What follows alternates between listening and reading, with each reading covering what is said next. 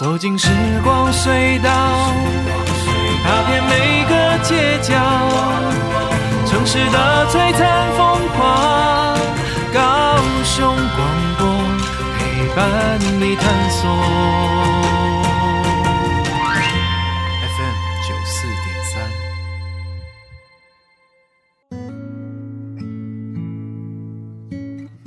Hello，所有听众伙伴，大家好，欢迎来到九四三人生小剧场，我是汉轩。不晓得这个星期伙伴们大家过得好吗？希望大家都过得很开心、很平安、很健康。在今天呢，人生小剧场当中，汉轩为大家邀请到了一位好朋友来到我们的节目当中，要来跟大家分享他精彩的戏剧人生。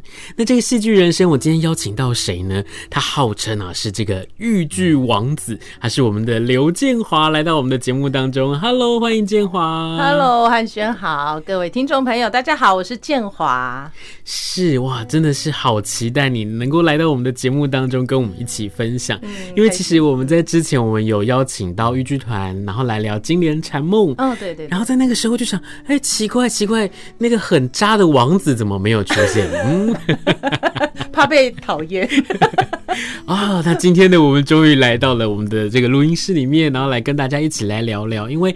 我觉得有很多很多的听众伙伴，可能在上一次听到了豫剧，然后真的去观赏之后，嗯、对豫剧开启了另外一个不同的视野。嗯、那其实我也想要透过你自己的故事来跟大家分享一下，因为。你是一个从小就好喜欢舞台的伙伴，对不对？对，对我很爱演，不是？可以先跟我们的听众伙伴介绍一下你自己吗？好好好，大家好，可能大家对我也比较陌生，就是我是台湾剧团的小生演员刘建华。哈，大家听到这个名字好像觉得是男生吧？建立大中华，嗯、非常的爱国。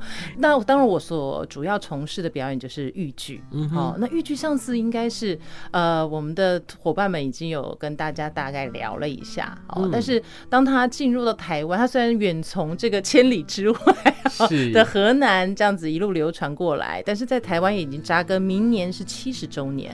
哇哦，然后完全的就是一个台式的这样子的一种豫剧的形式。对，嗯、那我非常的开心，也非常有幸能够呃，算是从事这个行业吧。当然也是因为家学渊源啊、哦，因为我的母亲好、哦、就是王海玲王老师，从小我们在家里就耳濡目染。那同时，其实我有呃呃几位姑姑姑爹，其实那个时候都是在豫剧团啊，都是从事戏曲这个行业的，所以就是从小应该是说看到那个舞台上的那种。光鲜亮丽的感觉哈，然后也觉得说这个排练好好玩哦，他们在干嘛哈？嗯、就是从这种就是呃，就是看着妈妈呀、姑姑啊这些，或者是呃，其实我们都在他们的工作场域玩打的这样，然后就很多。玩具有没有刀啊、枪、枪啊、剑啊？对，各种我们都不需要买 买玩具，是。然后就有好多东西可以让我们玩，然后有很多技艺可以让我们练，是啊，就呃，他们学生也会翻跟斗啊这些的，嗯、呃，所以其实相对来说，一个是我们这耳濡目染，哦，所以可能会看到一些嗯。对小朋友来说很有趣的东西吧，是。对，然后再一个就是我的个性使然，我是狮子座的。哦，所以我还蛮爱表演表现，是。对对对对对，所以我们小时候也会在旁边看，然后偷偷的学，嗯、然后过年就表演一个节目给长辈们看，大家就从这种开始，对，所以呃，对于学习。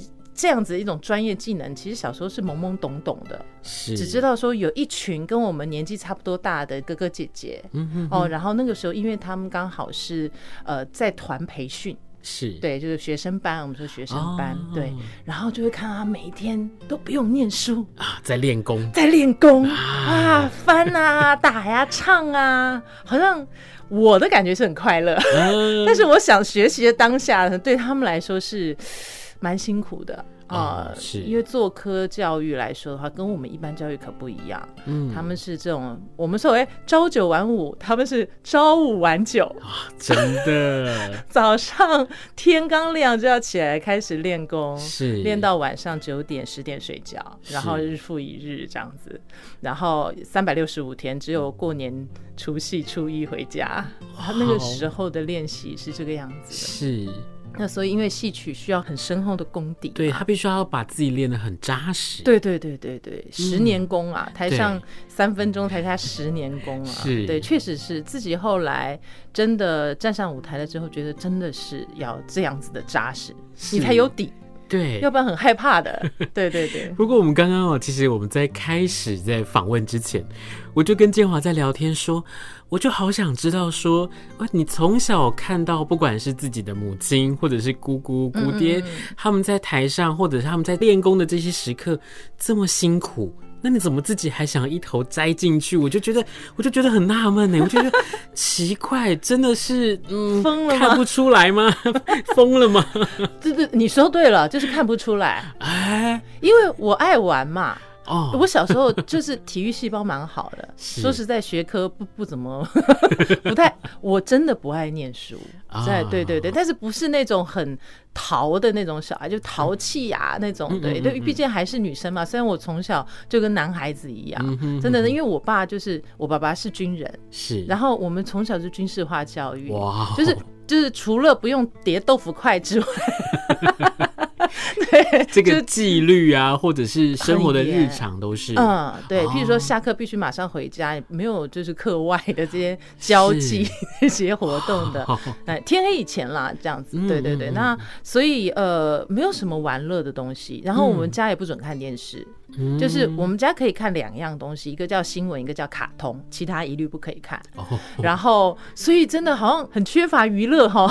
对啊，所以你看到那些，你知道戏曲本身原本也就是呃以前的人的一个很好的一种娱乐嘛，在生活当中很重要的很重要的娱乐，对对，和和所谓的这个交际的一个场合这样。对。然后，所以他就对我来说就是这个样子啊。然后，因为我下课。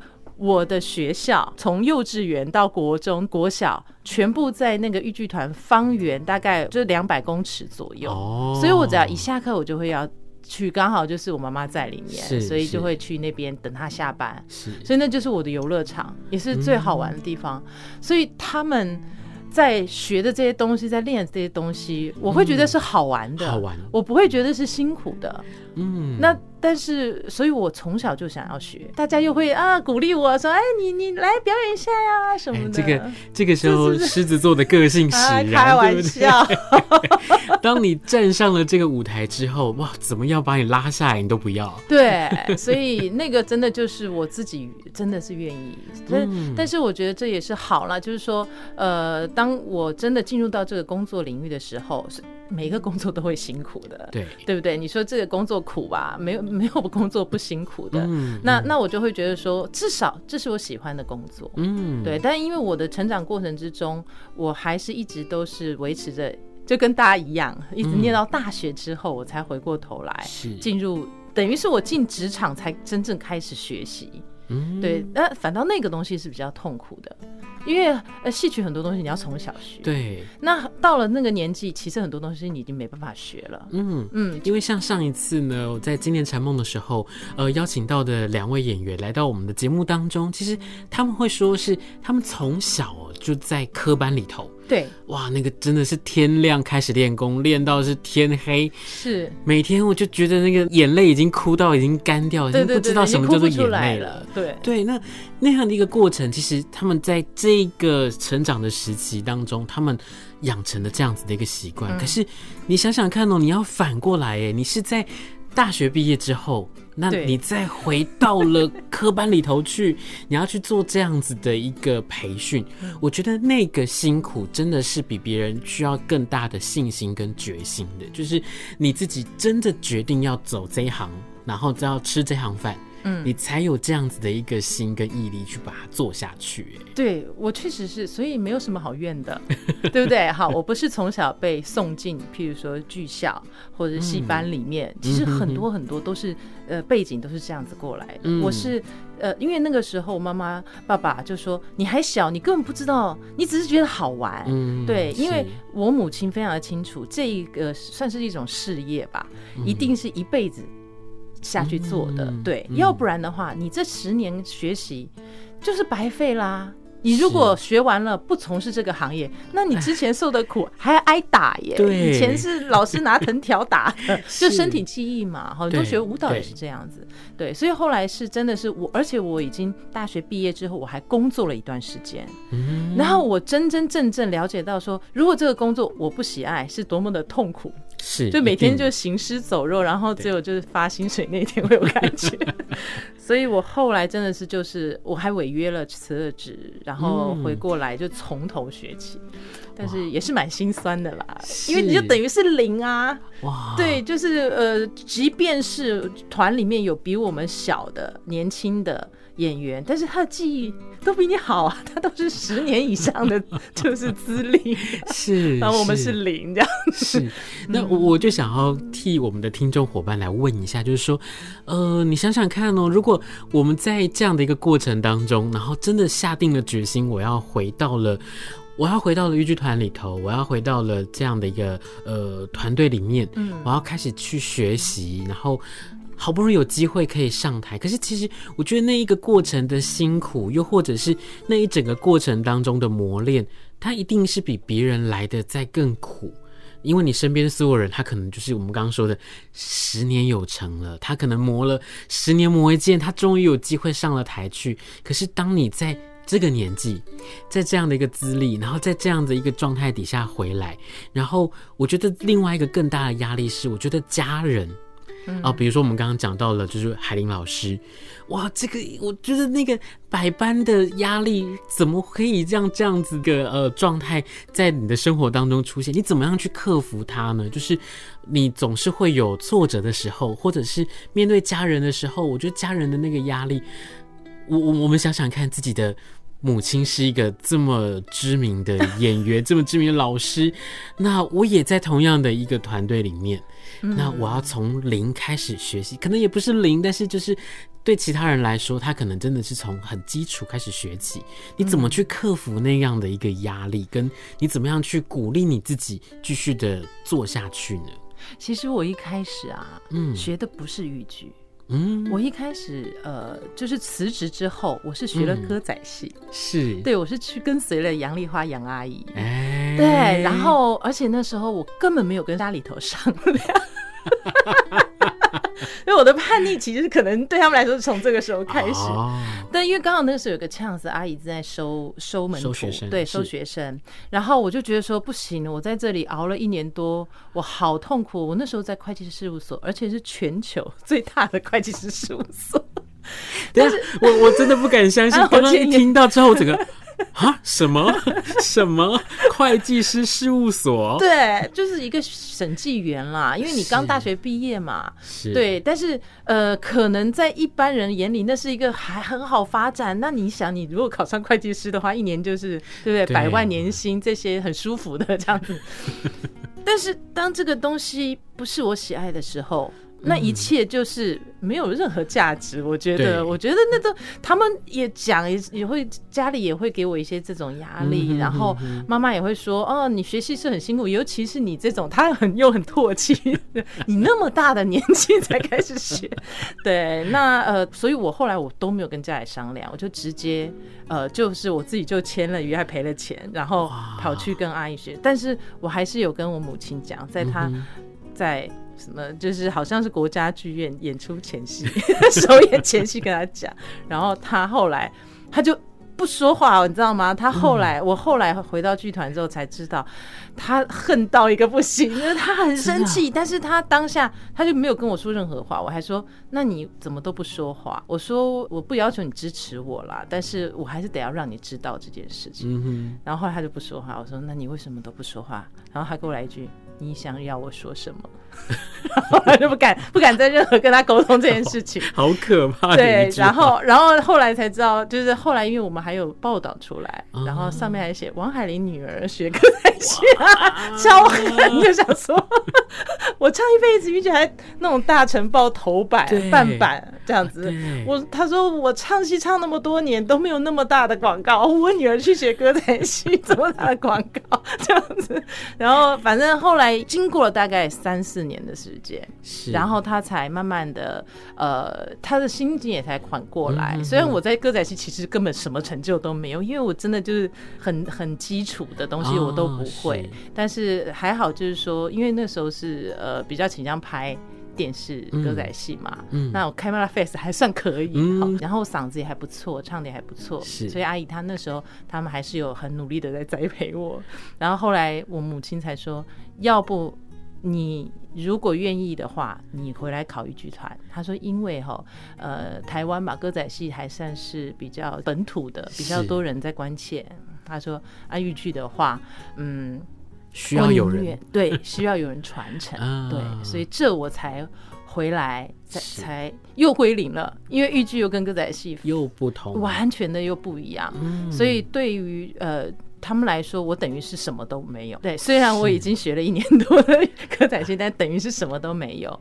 那那个压力来说的话，我其实当下我是没有的，因为我会觉得那是一种二十几年来我的母亲第一次。点头说：“好吧，你来学吧。”哦，所以就是你知道，就是那种 捆龙锁被打开那种感觉，就是说太好了。所以一切的痛苦都不会有比这个痛苦来的再多。对对，那我就怎么办呢？我就是反正我也不想要管人家怎么想怎么看，但是我知道有很多看法，那个都是一些心理上的压力。所以我那个时候我最痛苦的是，就是因为我妈妈很严厉。他会随便一句话就让你很痛很痛的，譬如呢，他有一次我学一个动作学不会，嗯，然后他给我来了一句，他就对他来说很淡然，他说你这个你都不会，那你还想唱戏啊？他就这样哦，然后我知道你知道哭一个礼拜那种这样子，你这么笨，他说这么简单你都不会，你还想唱戏？这样，他就可能对他来说只是随口的一句，但是就是我们会觉得很伤害，这样就说啊。对不对？我是不是真的错了？我是不是真的不应该 干这一行？你看我们的皇后都这样讲。那那我想问一下是，是他在说这句话的时候，是当着你的面，还是当着大家的面？没有没有，当着我的面，因为他他私底下还是会教，因为我真的是什么都不会嘛，他还是会是呃拨一点时间来稍微。指点一下我，oh. 对他来说那些东西就是真的很简单，就是剧校生前面两年在练的 东西，就是这你应该要会的啊，这怎么？不是，就是说这么简单，而且教半天学不会，到底是怎么一回事？这样子，对对对，哦、oh. 所以所以我觉得哦，就是人生中的第二次归零，其实对你来说，我觉得那是一个一切就打开了。然后那个不管是心里面的那个锁，或者是身体上面的锁，或者是在家里面这些关心关怀，或者是在团队里面，我就在想，哇，如果当时候你就直接到了豫剧团，你不是到了歌仔戏的这个，就是杨丽花老师这边去的话，嗯、我觉得这条路可能又不一样了。对，那妈妈可能就会觉得说，哎，你你不要学，你学不来。嗯，真的什么都这太烂了。其实。但是我后来有跟我妈妈有稍微聊过这件事，我说人就是这样，说实在就是因为你们一直挡，所以我得到的时候我会觉得好珍惜。嗯，如若今天我是从小，譬如说七八岁就把我送进剧校，然后每天这样练的话，也许。我练完了之后，我就不会喜爱这件事情，我可能就转行了。我说，说不定是这个样子，嗯，就是人真的是很奇怪。对啊，我就我就在想说，哇，这个成长的过程、学习的过程，对你来说，或者是对于现在在做这件事情，我觉得。很快乐，因为其实我每一次只要有机会遇到建华的时候，不管是在剧场里面或者在其他不同的地方，在剧团里面，我都看到你是非常的开心在面对你的工作。嗯，觉得在根本里面，就潜意识里面，我对于呃表演，或者是说你要说做好我的表演吗？我觉得还好，我觉得就是做好我该做的事情。嗯，就很基础，就是你当一个演员，你当然应该要背好词、学好戏，在舞台上。表现的让观众认可，就是我会看待，就是说我们跟一般的职业基本上来说就是一样的，一样会有辛苦，也会有痛苦，也会有人和人之间的摩擦，或者是不被认可，对吧？就是就好像比如我们面对观众也会有不被认可的时候，是。但是不管怎么样，这是一个我选择我喜欢的事情，嗯，所以我会觉得说，那不管怎么样，就是。哎，很开心，对对对对对，嗯，因为其实像来到九四三人生小剧场这个节目当中的来宾们，有其实有绝大多数，他们可能都是斜杠人生，他们可能是表演工作者，嗯、可是他们的白天或者他们晚上，甚至是大夜班，他们必须要再去做另外一个不同的职业。那他们就会有一个是上班的时候跟自己在上戏的时候这个不同的转换，不同状态是。对，他可能就会有一个开关打开来之后，哎，我现在是一个学校的老师，再换另外开关，我今天是台上的演员。嗯，那对你呢？对你来说，你觉得你有没有就是呃上班跟下班之后，你有什么不同的转变吗？哎，其实我真的还好，因为说实在的哦，嗯、这个戏曲表演啊，你真的是得要，不是说上班或者是在排练的时候你排一排就没事了，你一定回去还要做很多自己的功课，所以这些都是用下班的时间在做。那戏曲基本上在学习的过程之中，它就是几乎已经跟生活融在一起了。嗯、所以说真的，一直到可能比较最近吧，因为最近真的是因为疫情的关系，是，要不然的话我们。比较不太会有这种空窗期，就是可以空到说，我下班了之后，我可以不背戏了，我不用准备下一出了，因为我不知道下一出在哪里。那真的时候真的会很慌，对。然后，但是有的时候，哎，可是经过这段时候，我会觉得说，哎，如果说下了班，然后所有一切通通放空，也蛮好的，不是一直都在那个状态。是。那另外一个就是说，可能是我们是演员吧，我即便是在其他的办公状态。对，他对我来说，恐怕也是我人生的一场表演，是对不对？就好像你刚刚说，我现在是一个老师，为什么说人生就是一一出戏呢？因为你无时不刻都在扮演，都在扮演啊，是啊，对不对？你当一个老师，跟你回家当爸爸，对不对？或或者在你爸爸面前当儿子的时候，对不对？那所以，呃，当然我们没有很有意识的做这件事情啊。但是如果我会觉得说，你把一切的事情，因为我喜爱表演，嗯，然后我喜爱戏剧或者戏曲。所以我很多时候会把我很不喜欢的东西去转换成我喜欢的这件东西。对，那你说我不喜欢做这件事情，我就把它当成在演戏啊，嗯，对吧？那因为我喜欢演戏嘛，所以我就需要把它演得很好。是，对，譬如说我们要面对一些亲戚啊。不开心的时候，我就想啊，那如果这是一个情境呢？我要去演这个人物的话，嗯，OK，那我就就可以去把它处理掉。是，哎，我觉得这个是我的一一个生活的小技巧吧。对，反而是在生活里面会运用到表演的技巧。我觉得这很重要哎，因为我们每个人其实都会有遇到不喜欢的事情的时刻。一定。那我怎么样去转换我自己的心境？然后我可以用我自己呃很熟悉的技巧，然后把它变成是。哎，我就是在排一出戏啊，我就是在做一个呈现啊。那这个呈现呈现的好或不好，其实没有人知道。是，可是至少我在现在这个当下，对对。那重点是在我自己舒服的这个状态过后，哎，其实我们大家就是哎相安无事的进行完这场表演。你也把这件事搞定。我觉得哎，这今天是一个哎领悟大道理的时刻。那我就想要再问一下建华，就是说，那从开始学习豫剧一直到现在，嗯，那这段时间里面有没有让你印象很深刻的事情？不管是开心的，或者是感动的，或者是觉得很特别的事情，可以跟我们的听众伙伴一起来分享一下呢？其实，在学戏的这个道路上吧，我是很坚强也很脆弱的。嗯，就是你看我，我现在一秒可以哭给你看。嗯、就是说，当你碰触到那种，就是你内心深处很害怕的事情，譬如你害怕你做不好，是应该是说，因为我的记忆不好。导致大家对于这个剧种或者这些事情不喜欢哦。呃，怎么说呢？譬如说，如果今天有一个有一个朋友，像我们很多听众朋友，你第一次看戏，结果你刚好看到我的表演是很差的，你会觉得说啊，这个戏不好看，嗯，是不是？就变成说我自己个人的一种状况，然后去影响到。呃，观众对于这一个剧种或这个团队或者这些事情的观感，嗯，那那个东西就是我很害怕也很脆弱的。我记得有一次，我也是一一秒哭得很惨，就是那个时候是我第一出呃年度大戏在担纲主演，嗯，《慈禧与珍妃》，那时候是请了一位大陆的一级导演过来。帮我们排练，嗯、然后那时候我就很菜嘛，什么都不会 这样子。然后他也知道说我有一点点的歌仔戏的基础这样子。然后在排一场戏的时候，然后怎么走他都不对，就不对这样子哈。然后他就来了一句，就那就是那种第一场全部的众大臣，全世界都在台上那种。然后他就说：“这个你们歌仔戏也是这样演的吗？”啊，你知道吗？然后你知道我就是那种感觉，对。然后我会觉得说我不好没有关系，但是我好像让你感觉到好像歌仔戏就是这样，我就会觉得很痛苦。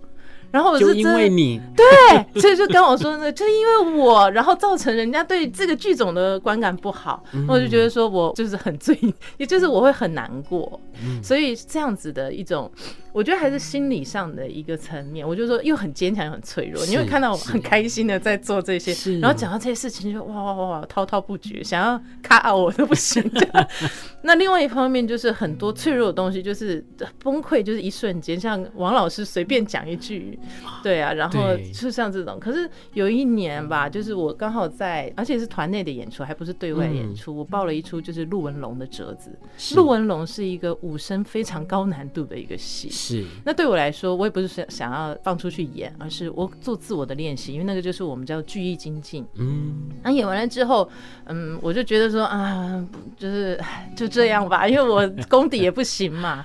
然后王老师就来有一句话，就说嗯还不错，哎，你知道吗？然后就偌大的鼓舞，因为他很少他的评语很少到还不错，对。对.然后我就突然觉得说啊，不过我在想啊，他也是把 level 降下来了，就是我这样子从不是从小学没有基础，然后能够演到这个样子，那还不错，这样子。但是那真的是我记忆中很少，就是那个时期很少数的一个，算是一种。算是一个认可吧，哎，对对对，然后我就觉得哇，好感动啊！就是然后这几年下来有这样子的一句话，我就会觉得说哦，很够很够，那继续可以努力这样子。那么呢，我就想哦，就请建华来为我们推荐一下，说刚刚我们聊了这么多，就是不管是我们在讲到说，哎，你以前学的歌仔戏，那又或者是我们进到了豫剧团里头，然后在豫剧里面，你付出了很多的心力，也学习到了非常的多，那。我们有没有最近有机会可以呃更亲近的去接触到豫剧的机会呢？嗯，有啊有啊，我们最近、嗯、呃接下来就是要准备我们的秋季公演。哦，因为豫剧团它在一年四季每一季都会有一次的比较公开的售票的演出。是，那这一次我们是在十月的十五号和十六号。然后星期六、星期天两天都是下午，或在高雄的至善厅好演出。那第一天的话是佘太君讨彩礼，第二天是陈三两爬堂。好，那这两出呢都是呃海林老师的经典传承计划，都是以前他畅想过的戏，就是那种一票难求的那种。那现在就是由我们青年演员来接棒，然后来传承他的记忆这样子。是，然后呃票价非常便宜哦，就是才两百四百。然后对，如果如果你打电话去豫剧团的话，说不定还可以拿到更好的折扣哦。对对对对对。然后呃，建华是在第二天那个陈三两爬堂，好演一个李凤鸣，也算是男主角。是。而这这这个戏呢，也是非常传统的戏，跟呃可能有一些朋友们看过《金莲缠梦》会不太一样。嗯、这个戏以后它是一幕剧，就从头到尾两个小时的戏，就是那个场景。是，那考验什么？传统戏这样，我们叫吃功，嗯，考验演员的表演功力。嗯、你的唱念做，就完全要看演员的表演。